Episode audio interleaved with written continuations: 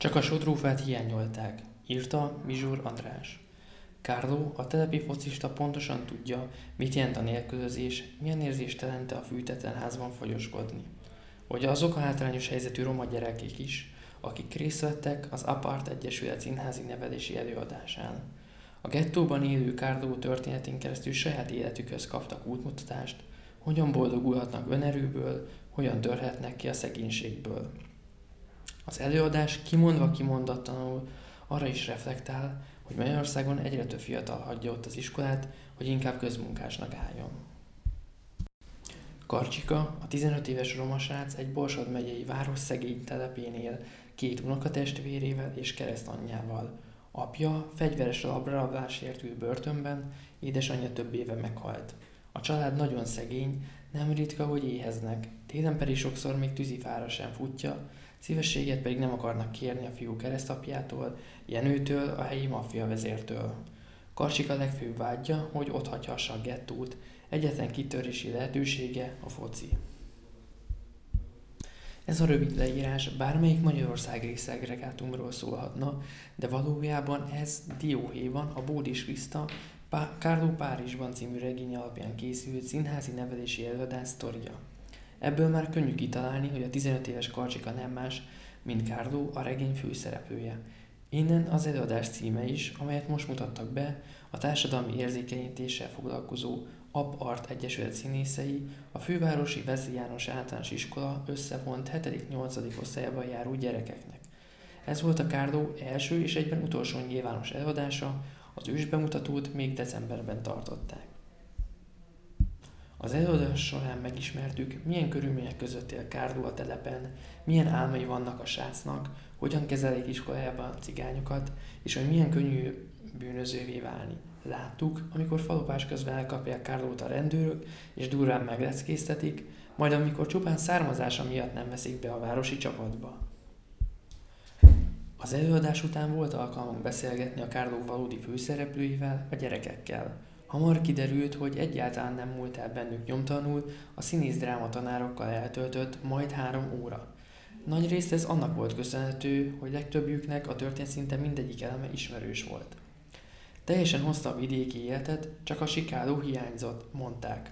A sikáló a sodrófát jelenti, sokszor ezzel kergették meg őket, ha szemtelenek voltak a szüleikkel. Sokuk apja ült, vagy jelenleg is börtönben ül, de a Jenőhöz hasonló helyi kiskirály uzsarás figuráját sem kellett különösebben magyarázni. Még rosszabbal is találkoztam, mondta egyikük. Ezek a gyerekek azt is saját bőrükön tapasztalták, milyen érzést jelente a fűtetlen házban fagyoskodni, és szinte egymás szavába vágva mesélték, hogyan szereztek tűzifának valót a szomszéd kertjéből, vagy a közeli erdőből. Mikor arról fogadtuk őket, szerintük mi volt az előadás tanulság, azt mondták, nem elég, ha az embernek álmai vannak, tenni is kell azokért. Az egyik srác például saját vállalkozást szeretne. Osztálytársa ugyan még nem döntött el, hogy cukrászattal vagy zenével akar majd foglalkozni, de az biztosan mondta, hogy kijárja teljesen az iskolát. Volt, aki egészen más célokat fogalmazott meg az előadás után. Nem fogok lopni, jelentette ki nagy komolyan a srác.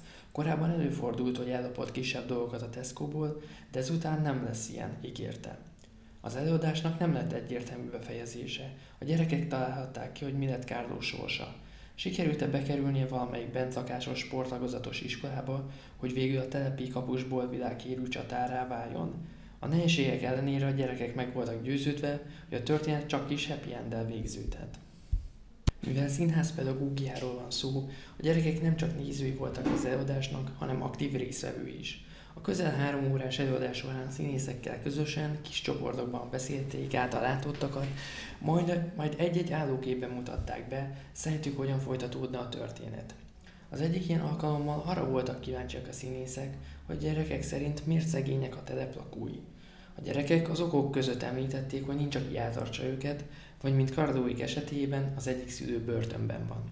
Eljárhatnának dolgozni, vetette fel egyikük megoldásként. Na igen, csak hogy van, aki nem is akar, de ami nagyobb baj, hogy fel sem veszik az embert, mert utálják a telepieket, vetették közbe a többiek.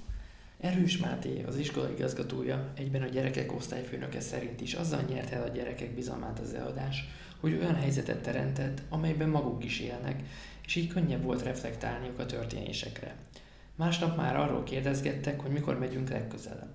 Az iskolaigazgató arról is beszélt, hogy a nehéz körülmények ellenére sok gyereknek vannak céljai, élmény velük a közös munka.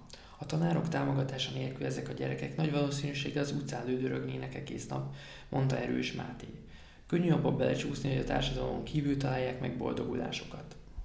Nem véletlen a Kárdó témaválasztása. Az előadás alapötletét az adta az Apart Egyesület tagjainak, az Orbán kormány 2012-ben 16 évre szállította le a tankötelezettség korhatárát, és emiatt egyre több hátrányos helyzetű fiatal hagyja ott az iskolát, és áll közmunkásnak.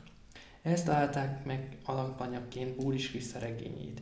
A szereplők nevét, a focis tematikát és az alapkonfliktust leszámítva szinte teljesen átdolgozták a történetet, így például a romosztánk beemelése és az alkotók munkáját dicséri.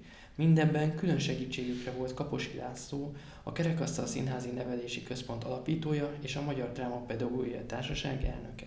A Kárló célcsoportja elsősorban szegregált és integrált iskolákban tanuló 12-16 éves hátrányú helyzetű, például sajátos nevelési igényű gyerekek, a fővárosi, illetve vidéki tanodák gyerekközösségei, valamint a gyermek, a gyermekotthonok lakói, mondta Bakonyvári El Ágnes, az Apart Egyesület projektvezetője. Részint emiatt került képbe a 10. kerületi Vezri János általános iskola is, ahová szinte kizárólag hasonló hátterű és helyzetű gyerekek járnak. Másrészt az iskolában korábban is tartottak színházi nevelési előadást a nyitott kör szervezésében. Akkor az iskolai erőszak és zaklatás volt a téma. A gyerekek olyan lelkesek és aktívak voltak, hogy az apartosok kifejezetten őket kérték fel a pénteki nyilvános előadáshoz. A színészek és az alkotók egyáltalán nem lepődtek meg azon, hogy a Kárló ilyen mély benyomást tett a gyerekekre. Képes olyan erős hatással lenni, mint egy csók vagy egy pofon, mondta a főszereplőt alakító Szegedi Tamás András. Szerintük az a legfontosabb, hogy azt érezzék a résztvevők, figyelnek rájuk, és valóban számít, mit gondolnak a látottakról. Színésztársa, a Jászmint és Jenő barátnőjét megformáló Bakonyvári Krisztina szerint a több órás közös munka után nehéz elengedni a gyerekeket. Ilyenkor attól tartanak, ha később nem foglalkoznak a gyerekekkel, akkor el- elhalványulhatnak a pozitív élmények. Nem titkolt szándékük volt a nyilvános eladással, hogy támogatást gyűjtsenek a folytatáshoz. Előadásként kb. 100 ezer forintra lenne szükségük, plusz az úti költség. És minél előbb szükségük lenne a segítségre. Az idő múlásával kezd szétesni a darab, és az újabb próbák csak tovább növelik a kiadásaikat, magyarázta Bakonyvári El Ágnes.